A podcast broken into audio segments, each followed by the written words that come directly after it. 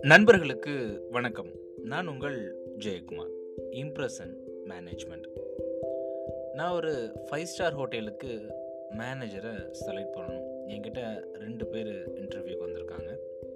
முதலாவது உள்ள நபர் ரொம்ப ஃபார்மலில் அதே நேரத்தில் வெல் க்ரூம்டாக இருக்கார். இரண்டாவது நபர் கேஷுவலாக வந்திருக்காரு. அவர் க்ரூமிங் அந்த அளவுக்கு பெருசாக இல்லை. பெரிய தாடி முடியில் வந்து நிறைய ஃபேஷனாக கலரிங்லாம் அடிச்சுட்டு வந்திருக்காரு.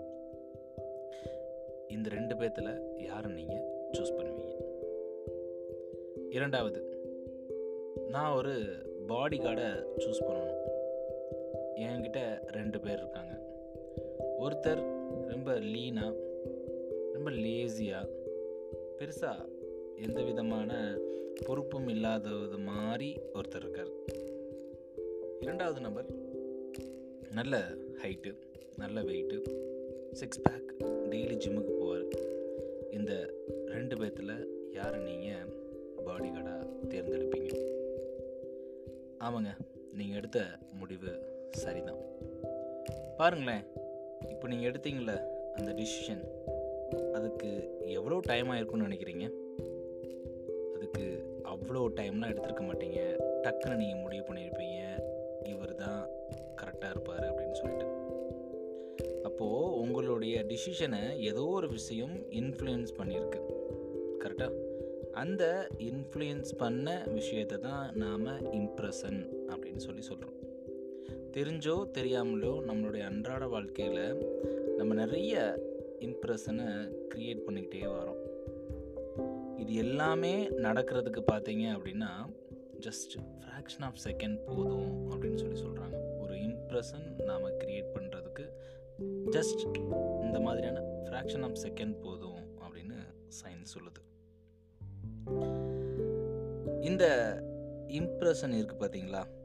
இது நம்மளுடைய முழுக்க முழுக்க கண்ணோட்டத்தின் அடிப்படையில் தான் பார்க்கக்கூடிய பார்வை நம்ம ஒரு விஷயத்தை கேட்குறோம் நம்ம ஒரு விஷயத்தை உணர்கிறோம் ஸோ முழுக்க முழுக்க இது நம்மளுடைய பெர்செப்ஷன் பேஸ்ட் பண்ண விஷயந்தான் இது நம்மளுடைய தனிப்பட்ட வாழ்க்கை மற்றும் தொழில்முறை வாழ்க்கையில் வெற்றி அடைவதற்கு இந்த இம்ப்ரெஷன் மேனேஜ்மெண்ட் நம்மளுக்கு ரொம்பவே உதவியாக இருக்குது அப்படின்னு சொல்லி சொல்கிறாங்க சரி இந்த இம்ப்ரெஷன் மேனேஜ்மெண்ட்னால நம்மளுக்கு என்னென்ன பெனிஃபிட்ஸ் கிடைக்கும் அப்படின்னு கேட்டிங்கன்னா மூணு பெனிஃபிட்ஸ் பேசிக்காக சொல்லலாம்.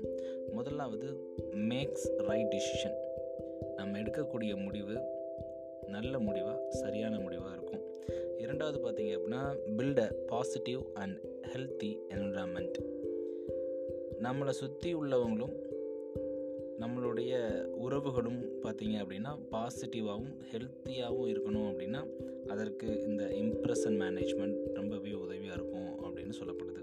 மூணாவது பார்த்தீங்க அப்படின்னா சக்ஸஸ்ஃபுல் கரியர் நம்மளுடைய தொழில்முறை வாழ்க்கையாகட்டும் இல்லை நம்மளுடைய படிப்பாகட்டும் இது எல்லாமே நல்லபடியாக போகணும் அப்படின்னா அதற்கு இந்த இம்ப்ரெஷன் மேனேஜ்மெண்ட் ரொம்பவே உதவியாக இருக்குன்னு சொல்கிறாங்க ஒரு இன்டர்வியூவில் பொதுவாக எல்லோரும் சொல்கிற விஷயம் இதுதான்.